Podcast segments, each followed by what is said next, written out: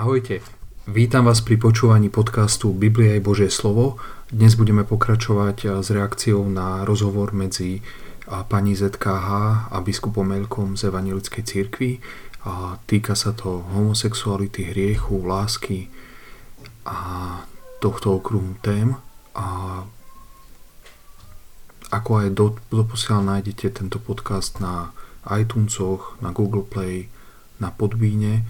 Ako novinka pribudol, pribudla stránka na Facebooku s rovnakým názvom Biblia je Božie slovo.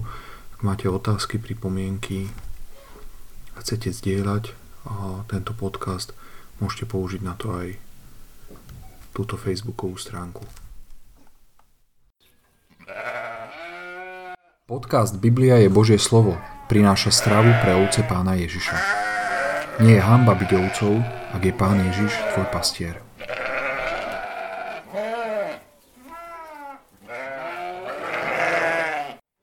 V predošlej časti nazvanej Homosexualita a hriech som hovoril o tom, že byť mimo rovná sa hrešiť. Lebo hrešiť znamená minúť cieľ. A dôvod, prečo sme boli stvorení, je ten, aby sme ukazovali, kto je Pán Boh. Boli sme stvorení na Jeho obraz. Keď to nerobíme, míňame cieľ, pre ktorý sme boli stvorení a hrešíme. Biblia jasne hovorí, že homosexualita bola, je a bude hriechom. Modlárstvo je duchovné smilstvo, duchovná nevera voči Pánu Bohu.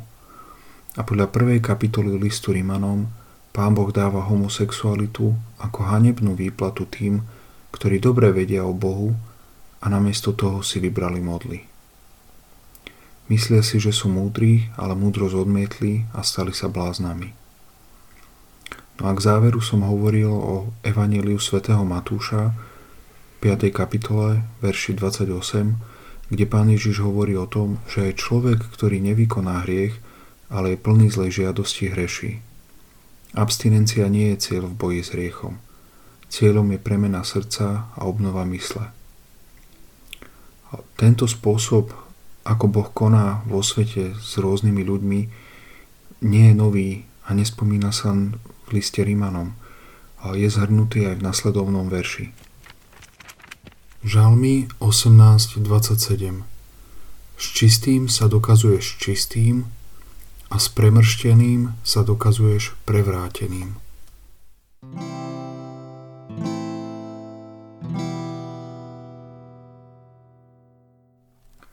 Tí, ktorí si vybrali duchovné smilstvo, dostali ako výplatu smilstvo podľa Rímanov 1. kapitoly 27. verša. Vymenili slávneho Boha za kus dreva, kameňa, majetky, umenie či zdravie a ako výplatu dostali hanebnosť homosexuality. Všetko toto som hovoril v reakcii na rozhovor reportérky ZKH a evangelického biskupa Elka a zverejnili tento rozhovor v podcaste alebo videu s názvom Biskup Elko vystúpením na Pride Anna Polsková špičkuje situáciu na nové levely. Dnes by som rád pokračoval a odpovedal na jednu dôležitú otázku, ktorá počas rozhovoru zaznela približne v 13. minúte. Tak možno nás niekto pozerá, kto má priateľov alebo kto je sám homosexuál a žije v dlhoročnom, úprimnom, láskyplnom vzťahu so svojím partnerom alebo partnerkou, homosexuálnom vzťahu. Je to stabilný vzťah, môže trvať aj 30 rokov a nemá pocit, že pácha hriech, pretože miluje toho človeka presne možno až do toho seba zničenia, o ktorom ste hovorili. Prečo by mal ten človek radšej žiť sám, a keď našiel svoju životnú lásku, s ktorou zdieľa svoj život? Tejto otázke sa skrývajú tri zaujímavé témy, na ktoré sa chcem pozrieť. Za prvé láskyplný vzťah, lebo v otázke sa spomína dlhodobý láskyplný vzťah, s tým súvisí, čo je láska. Po druhé, je hriech subjektívny alebo objektívny, a, lebo hovorí o človeku, ktorý nemá pocit, že pácha hriech. A za tretie, čo by človek mal a nemal robiť, lebo sa pýta a ZKH, prečo by taký človek mal žiť v celibáte a teda sám. Nie je láska ako láska.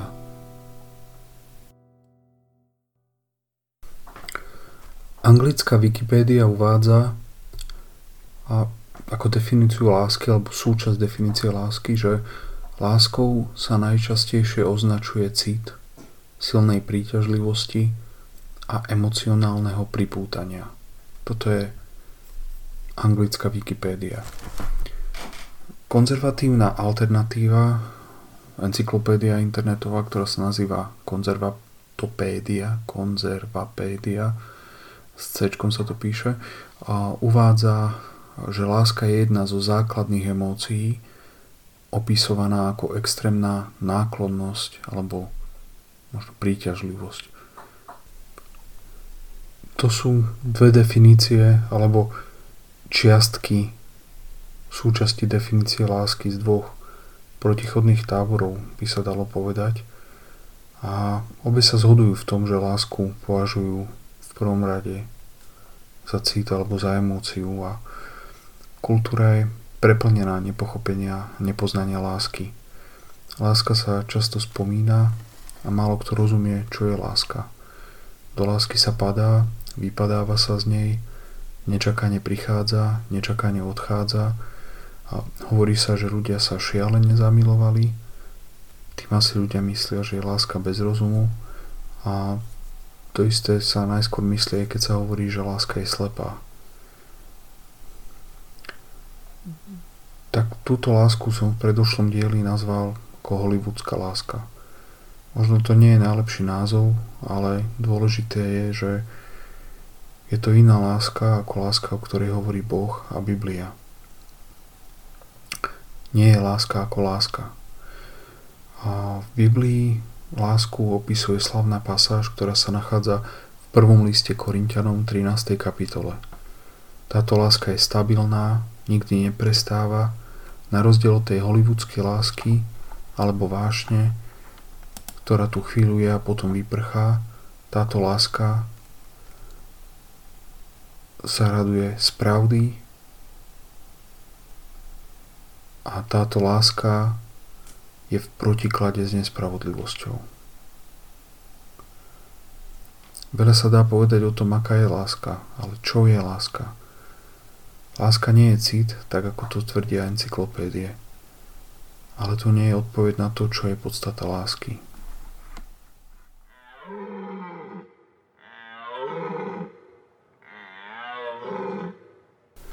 A toto je revanie jelenia a nasledujúcich niekoľko minút chvíľu budem skákať hore-dole po Biblii, ako jelen skáče lesom, tak uh, si to trošku oživíme tým revaním jelenia. Každý človek niekoho alebo niečo miluje. Láska je podstatou nášho bytia, rovnako ako múdrosť alebo inteligencia. A Jakubov list na konci 3. kapitoly učí o múdrosti dáva do protikladu telesnú múdrosť a múdrosť hora. Existuje Božia múdrosť a je protiklad. Je to démonská múdrosť. A to Jakub opisuje. A podobne je to s láskou. Existuje láska z hora a existuje aj jej protiklad. Biblia nedáva na jednom mieste súhrné porovnanie týchto dvoch lások, ako to robí s múdrosťou ale na mnohých miestach dáva tieto dve lásky do protikladu, do kontrastu. A v 1. Jánovej 2. kapitole vo verši 15 máme text, ktorý dáva tieto dve lásky priamo do kontrastu. 1. Jánová 2.15 Nemilujte sveta ani veci, ktoré sú na svete – keď niekto miluje svet, nie je v ňom lásky Otcovej. Tieto dve lásky sa navzájom vylúčujú, podobne ako svetlo a tma. Jan tieto dve lásky nazýva alebo označuje ako milovanie sveta a láska Otcova. A hovorí, že ten, kto miluje svet, nemá v sebe lásku Boha Otca. Takže je kontrast medzi tými to medzi týmito dvoma láskami. alebo nie, nie len kontrast, ale vyslovene rozpor, vylúčujú sa.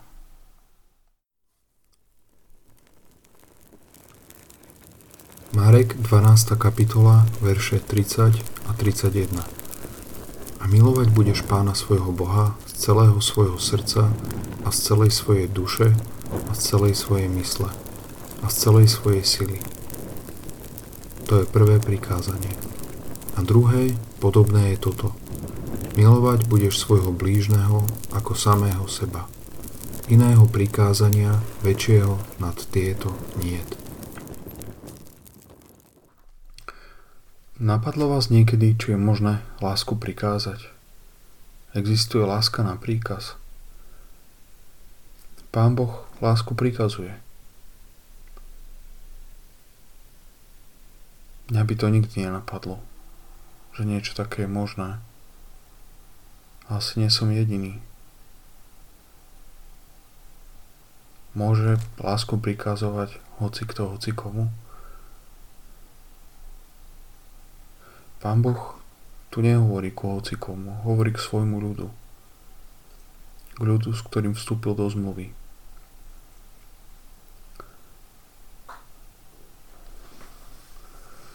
Myslím, že jedna z najzákladnejších predstav o láske v dnešnej kultúre je tá, že láska sa nedá prikázať.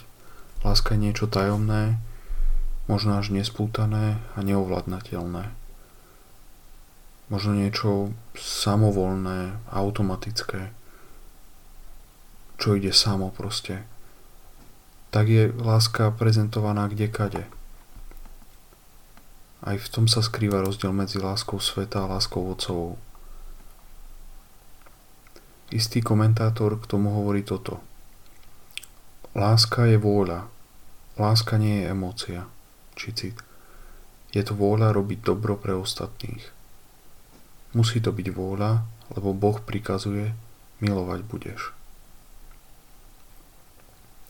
A tento text po tom, čo lásku prikazuje, hovorí, že je možné milovať viacerými spôsobmi. Dá sa milovať srdcom, milovať dušou, milovať mysľou a zdá sa, že aj silou. Toto delenie by sa dalo ľahko zjednodušiť. Mohli by sme povedať, že Pána Boha máme milovať celou svojou existenciou, celým človekom. Ale niečo by sme tým stratili, keby sme zabudli na tieto kategórie, na toto rozdelenie. A pár slov by som chcel povedať o milovaní srdcom.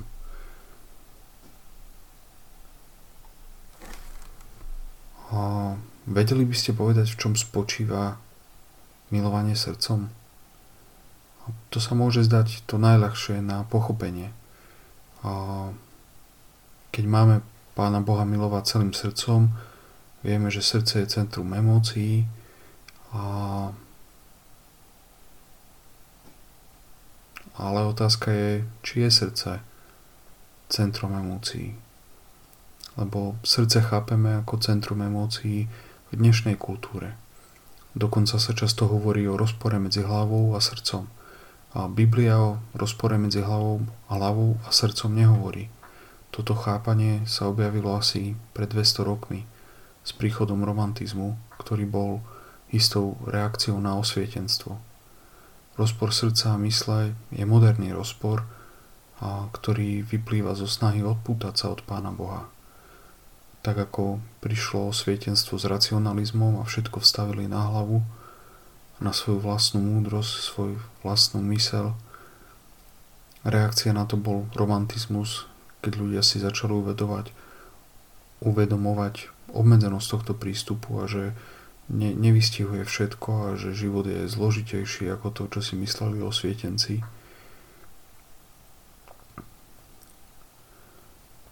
A z toho vyplýva ten moderný rozpor srdca a mysle, ktorý máme zakorenený A v tom je ukryté aj nepochopenie toho, kto je človek a aký je človek.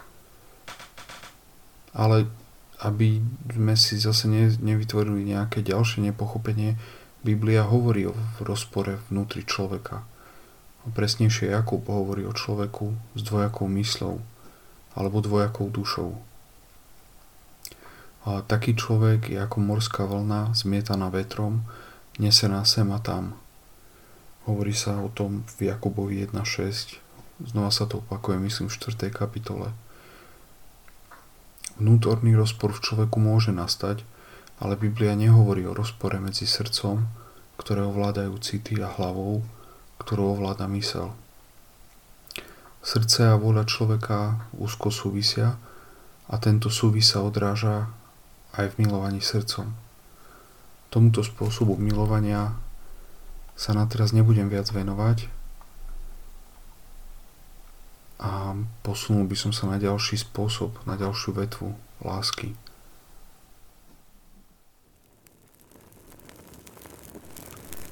Pieseň Šalamúnova, 1. kapitola, 7. verš.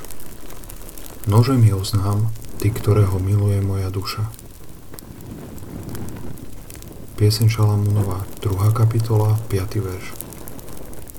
Občerstvite ma hrudami hrozná, posilníte ma jablkami, lebo som nemocná od lásky. Veľ pieseň alebo pieseň Šalamúnova tiež hovorí o milovaní duše. Ten, ktorého miluje moja duša. Potom ďalej hovorí, že je nemocná od lásky. Sú vyznania ženy voči jej mužovi. Celá táto kniha je vlastne piesňou o láske medzi manželom a manželkou. Oni si strietajú medzi sebou význania a Láska duše láska, ktorú dnes voláme zamilovanie. A tu je opísaná v tejto knihe. Možno to nie je jediná stránka lásky duše, ale jasne k nej patrí. Láska, ktorá túži byť zmilovanou osobou, láska, ktorá je až chorá z toho, že je milovaná osoba chýba. Príslovia 13. kapitola, verš 12. Očakávanie, ktoré sa odťahuje, robí srdce chorým, ale splnená žiadosť je stromom života. Tak veľmi túžila byť so svojim milým, až z toho bola chorá. Je krásne byť zamilovaný, toto je láska, alebo o takejto láske sa hovorí vo filmoch píšu sa o nej knihy.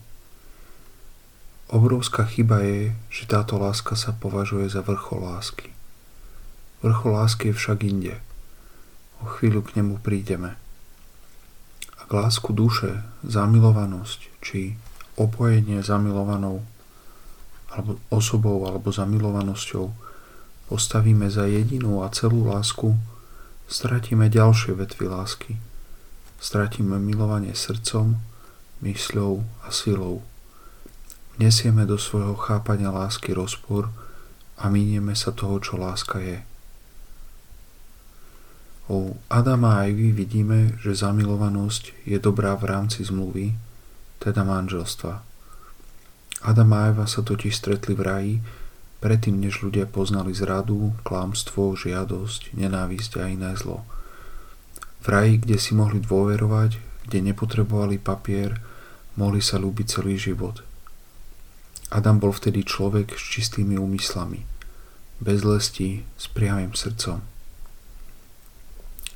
Prvá vec, ktorú Adam ako rovný, priamy muž v raji urobil, keď zbadal Evu, bola, že sa s ňou oženil.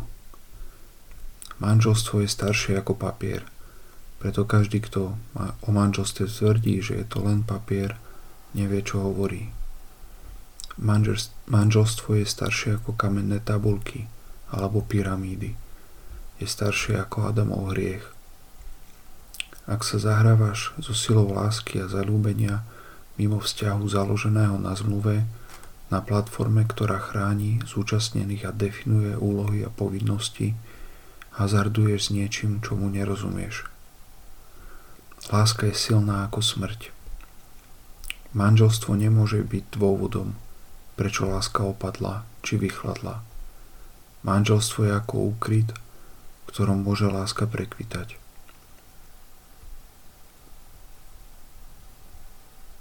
Úkryt, ktorý lásku a zamilovanosť chráni, ak vieš ako manželstvo správne použiť.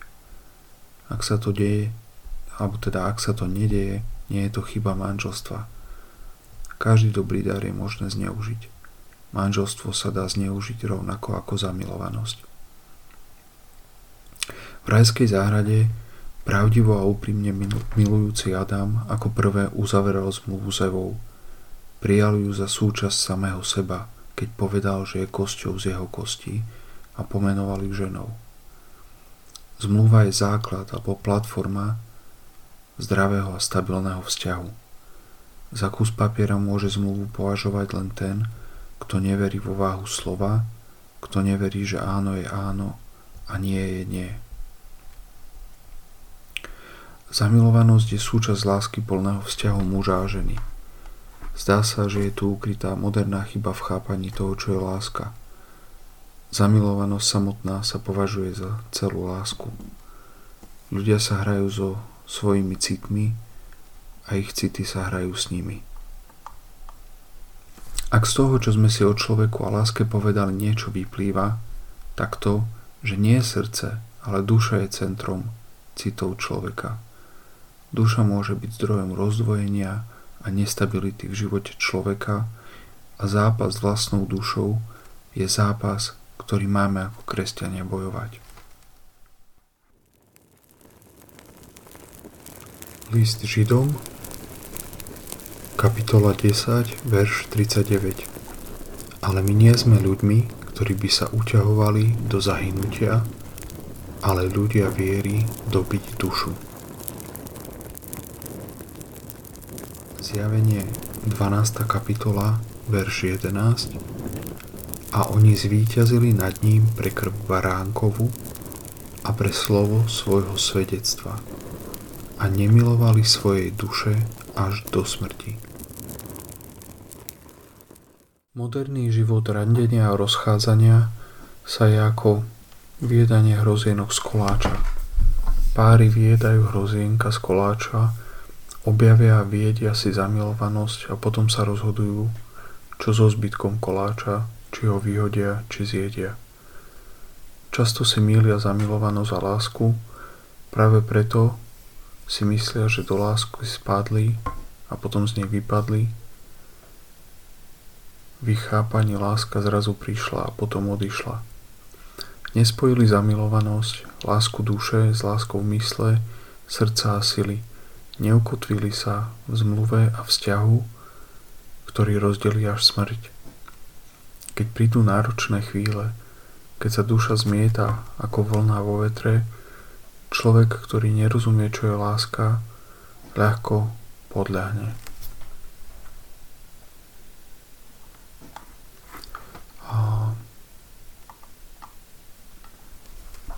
Teraz by som krátko hovoril o milovaní myslov. Kratučko vás povzbudím pozrieť sa do piesne piesní, ako tam vidno milovanie myslov medzi Šalamúnom a jeho milou Šulamitkou. A prirovnávajú sa k stádu oviec, k srnám a kadečomu. A tieto prirovnania sa dnes môžu javiť divne, ale čo v nich vidno, je ako na seba navzájom myslia. Šalamón mysľou miluje svoju milú a ešte aj stádo oviec mu v niečom pripomína jeho milovanú. Ešte v tom, ako ten krdel ide dole kopcom, možno tam vidieť nejakú krivku alebo farbu, niečo, čo mu pripomína jeho milú. Milé deti Bože, k tomu nás Pán Boh volá, aby sme ho takto milovali celým srdcom, dušou, mysľou a silou. Pavol vysvetľuje, že kto má manžela či manželku, to má náročnejšie. Zákonite musí taký človek prechádzať istým zápasom medzi milovaním Boha a milovaním manžela či manželky.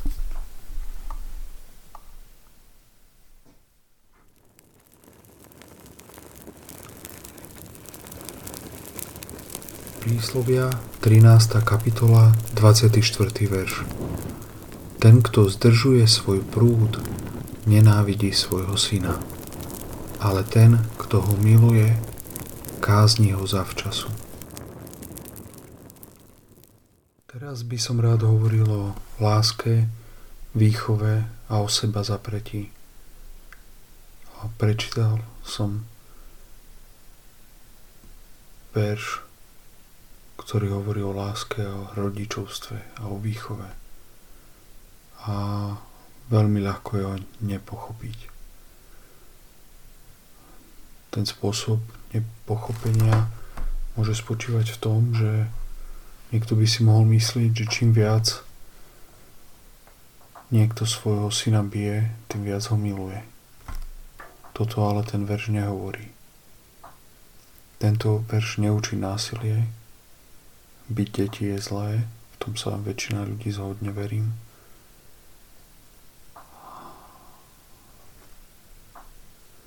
Tento verš nehovorí, že ten, kto kázni alebo kará trestce svojho syna, ten ho miluje. Hovorí niečo iné. A na inom mieste Biblia varuje, že človek, ktorý je mnohokrát karány, zatvrdzuje svoju šiju. Ten taký človek sa zatvrdí, je možné s karáním to prehnať človek sa zatvrdí a už nechce počuť to karanie. Čiže aj s karáním treba múdro a rozumne pracovať. Ale tento verš hovorí niečo iné.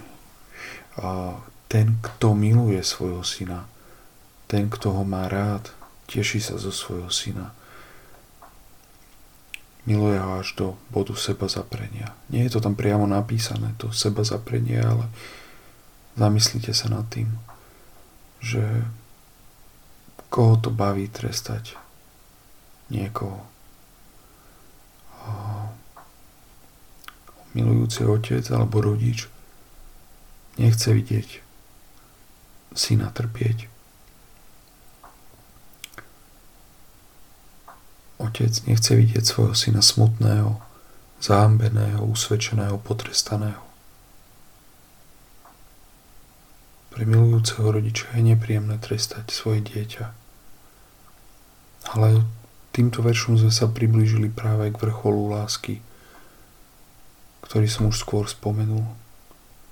Lebo v tej výchove vidno aj ten element seba zaprenie.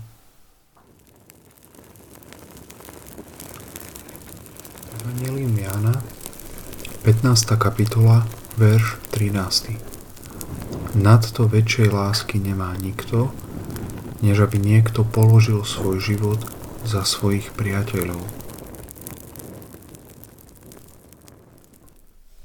Vrchol lásky je seba obeta. Vrchol lásky je, keď sa rozhodnem na seba zobrať trápenie a utrpenie, aby som ochránil toho, koho milujem.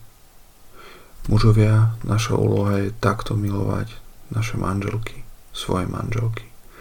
Naša úloha je byť pripravený zomrieť, aby ona mohla žiť. Presne to isté spravil Pán Ježiš pre nás. Položil za nás život na kríži, aby sme mohli žiť. Otec, ktorý miluje svojho syna, ho pokarhá po trestce, aby ho naučil dobrej ceste. Je to nepríjemné, tak pre otca ako aj pre syna. Ale láska je priama a silná, aj z oči voči tomu, čo je ťažké a nepríjemné. Láska je silná ako smrť. Pán Ježiš na kríži vzdoroval smrti pre lásku. Otec nechal pána Ježiša zniesť náš trest, lebo pravdivo miluje. Nemohol odbočiť, nechať zlo ísť nepotrestané, lebo láska, práva láska, miluje pravdu. Práva láska miluje spravodlivosť a nenávidí nespravodlivosť. Pravá láska súhlasí s potrestaním nespravodlivosti. Ako toto všetko súvisí s tým, čo sa pýtala pani ZKH na začiatku. Musíme prejsť ešte niekoľko bodov a poskladáme z toho celkom komplexnú odpoveď na jej otázku.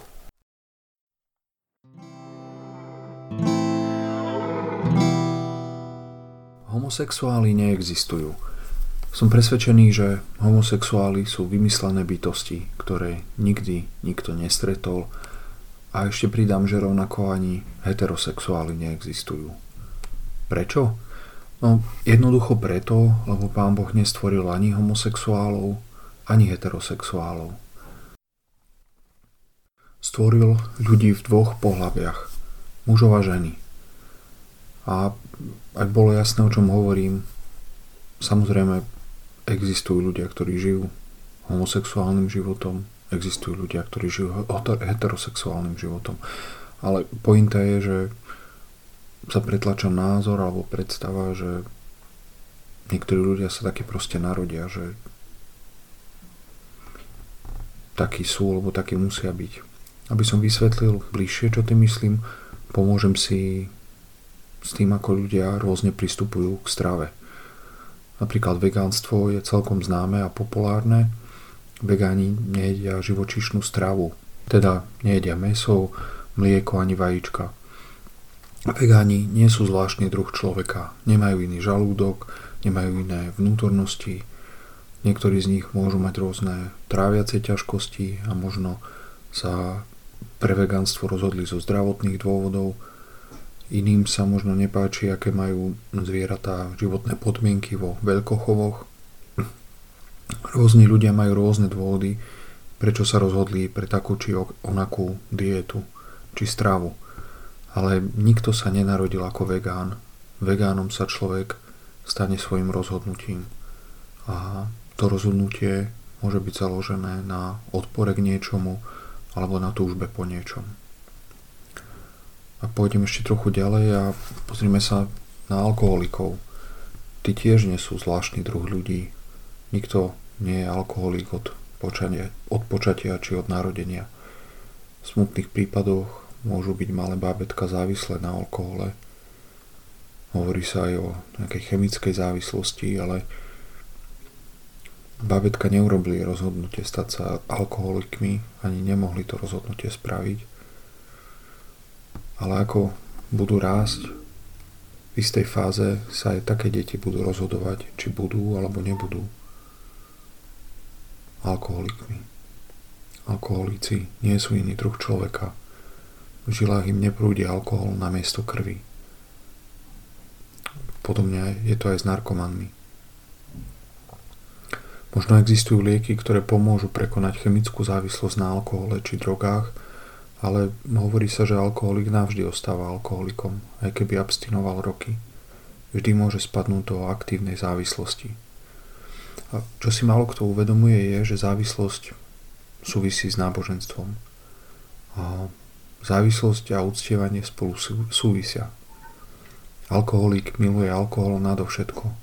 Môže si uvedomovať, že alkohol ho ničí, že mu robí zle, ale viac miluje stav opojenia, viac miluje alkohol ako všetko ostatné.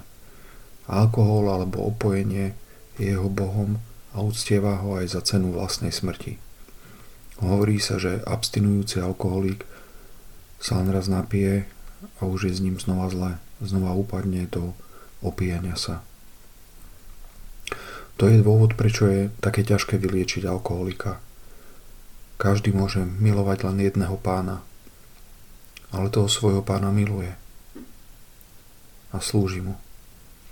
A alkoholik miluje alkohol. Alkoholizmus je modlárstvo a modly ničia ľudí a ľudské životy. Ale náš Boh, Pán Ježiš práve naopak položil svoj život za nás, aby nás zachránil. Je obrovský rozdiel medzi pravým Bohom a medzi falošnými bohmi.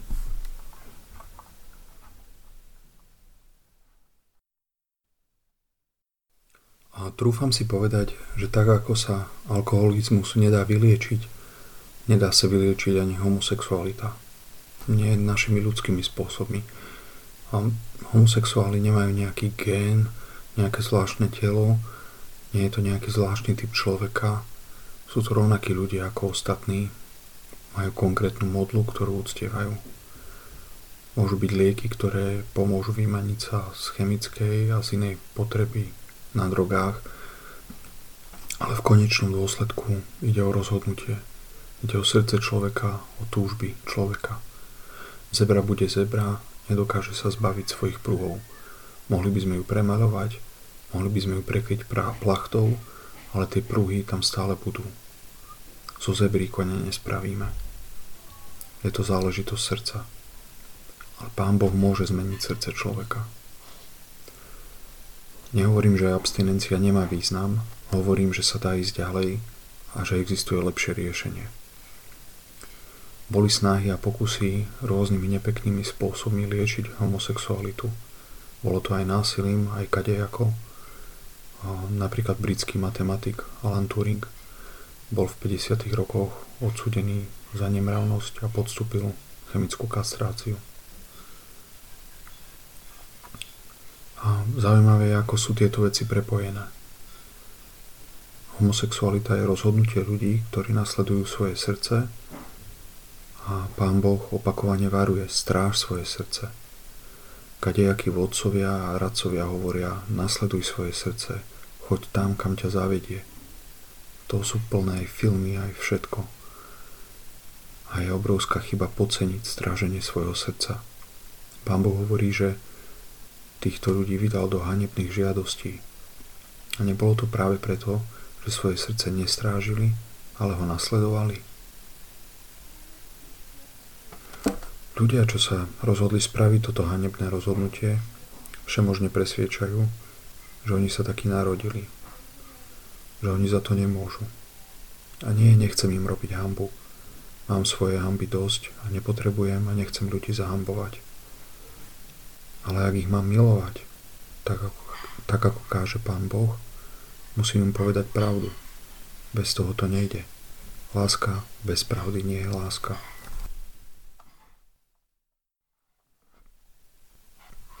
Homosexualita sa nedá liečiť. Je to rozhodnutie človeka. Som svedok toho, že Pán Boh ma vyslobodil z môjho modlárstva, prosil som ho a zmenil moje srdce a moje túžby. Volaj na Pána Boha, jeho miluj celým srdcom, celou dušou, celou mysľou a celou silou. Čo by ste povedali na to, keby alkoholici tvrdili, že ľudia sú alkoholikmi od narodenia a chceli by malým deťom pomôcť už v mladom veku zistiť, či nie sú alkoholikmi. Chceli by im vysvetliť, ako vzniká alkohol, aké má prospešné účinky. Ich cieľ by bol, aby sa deti čo najskôr dozvedeli, ak sú alkoholikmi, aby sa za to neambili, aby o tom vedeli.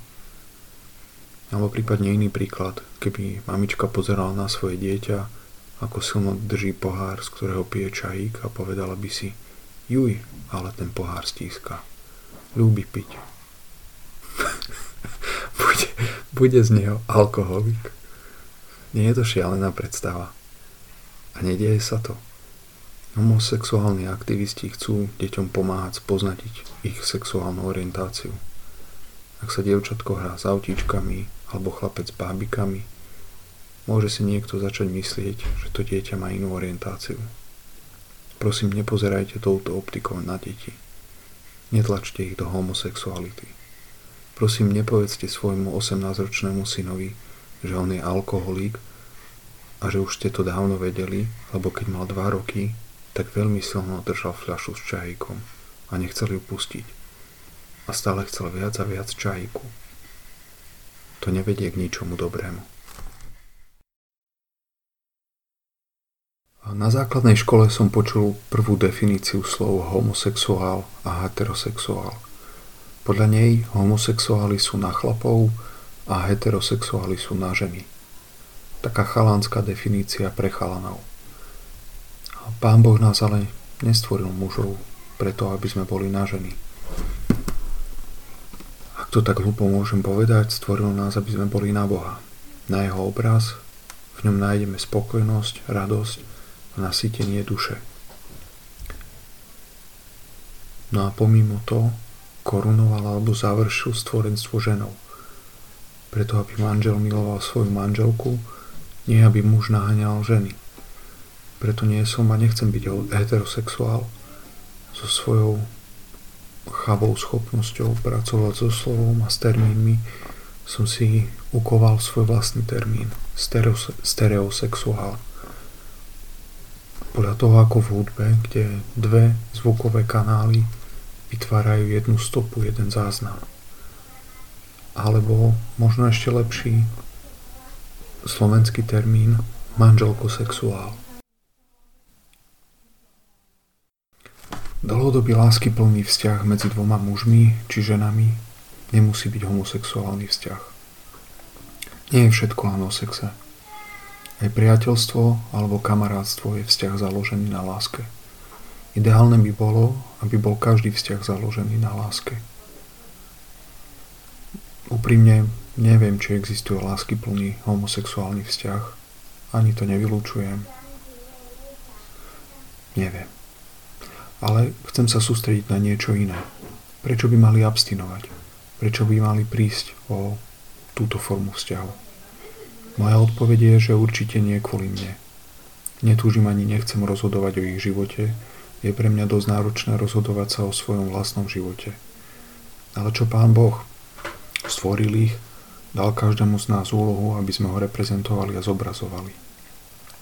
Dáva Pán Boh nejaké rozhodnutie, nejaký príkaz, ktorý im hovorí, čo musia alebo nemusia v takejto situácii spraviť? Nuž, pán Ježiš sa k tomu veľmi jasne vyjadril.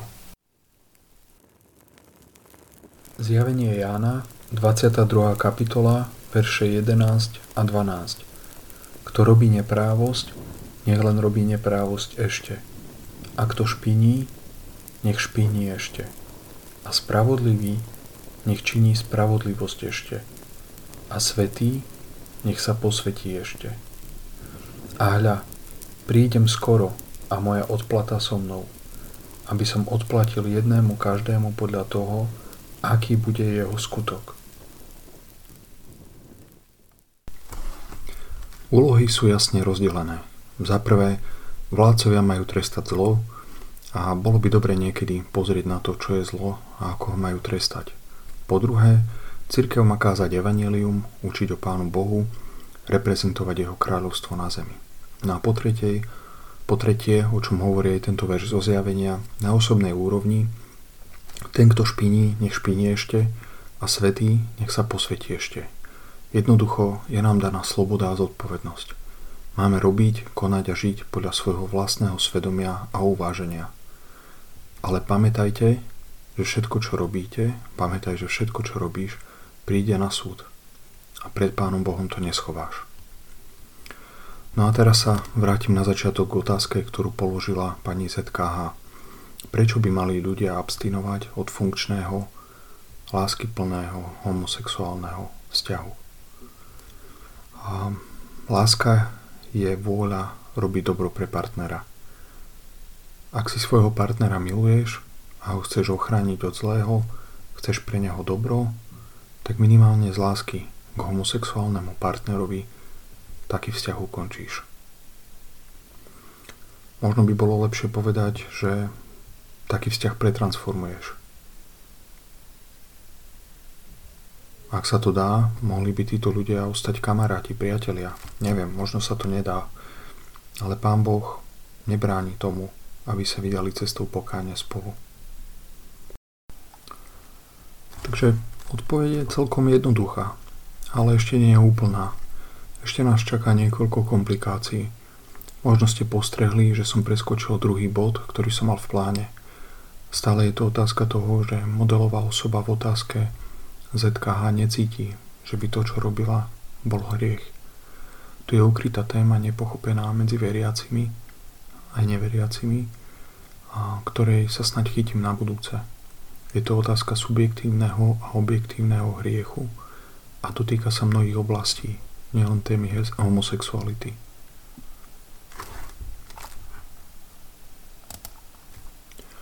No a na záver by som chcel zrekapitulovať, o čom som dnes hovoril. V dnešnom podcaste som hovoril o tom, čo je láska.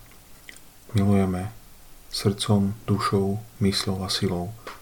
Zamilovanosť je krásna a dobrá v rámci zmluvy, ktorá je rámcom vzťahu.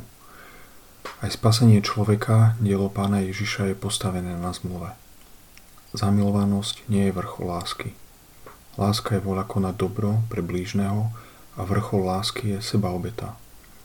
Keď niekto kladie svoj život za priateľov. Keď mladá mamička, hoci je unavená, stará sa o mladé bábetko. Keď otec kázni syna. Keď rodič deťom dáva to posledné, aby sa o nich postaral. Láska je silná ako smrť. Láska je dobrotivá, nezávidí, neraduje sa nespravodlivosti, raduje sa pravde. Ľudia sa nerodia ako homosexuáli, heterosexuáli, alkoholici, narkomani, právnici či politici. Ľudia sa stávajú kde čím cez svoje rozhodnutia počas svojho života. Modlárstvo ťa zabije. Falošný Boh, ktorý nedýcha, nevidí, nepočuje a nežije, ťa nielenže nezachráni, uškodí ti. Priatelia, odstúpte od modlárstva. Ešte by som odbočil a rád by som niečo celospoločenské povedal, čo vnímam a vidím, na čím rozmýšľam tieto dni. Vladimír Mečiar pri zakladaní tejto republiky dal ako základný kameň kapitálotvornú vrstvu. Vrstvu ľudí, ktorá by mala peniaze. Bola bohatá na Slovensku. Aby nás cudzinci nekúpili. Aby sme neboli sluhami vo vlastnom štáte taká nejaká myšlienka sa si za tom skrývala. Alebo možno to bolo len odôvodnenie na oko. Na tomto základe tu vyrástla oligarchicko-mafiánska chobotnica, ktorá nás gňavia hrdúsi. Krajina sa nestavia na majetku a na bohatstve. Je to zlý základný kameň.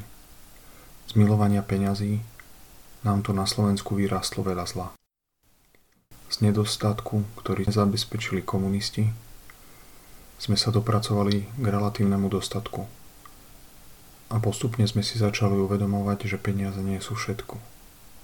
Nie, nie sú. Keď pán Boh vyslobodzoval svoj ľud z Egypta za Mojžišovej éry, zároveň bojoval proti modlám Egypta. Pozrite sa so mnou na znamenia časov. Pozrite na obzor. Peniaze a bohatstvo čo skoro požerú mole a hrdza. Bláznivé rozhodnutia politikov, finančníkov znehodnotili všetky svetové meny. No nájdu sa takí, ktorí vedia aj menový kolaps predať ako rast akciového indexu.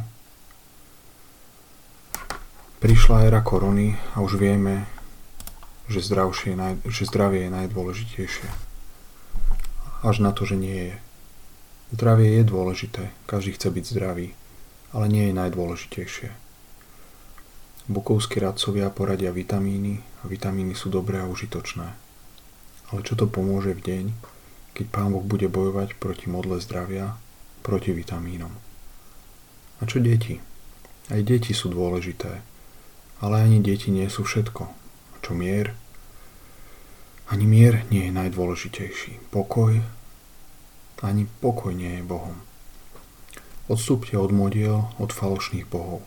Je len jeden Boh. Je živý a mocný. Koniec sveta je koniec éry.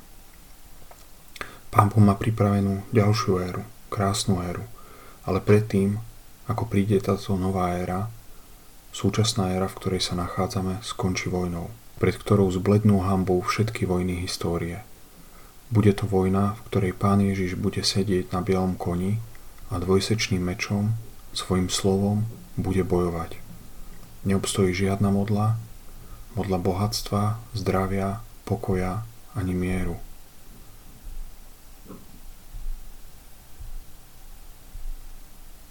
Pod Božou vládou bude všetko, ale bez Neho nebude nič. Dúfam, že vám táto časť podcastu bola na užitok Podcast Biblia je Božie slovo, má ponovom aj facebookovú stránku, nájdete ju pod názvom rovnakým, Biblia je Božie slovo. Ak máte otázky, pripomienky, môžete ma tam zastihnúť a prosím zdieľajte tento podcast so svojimi blízkymi. Ďakujem.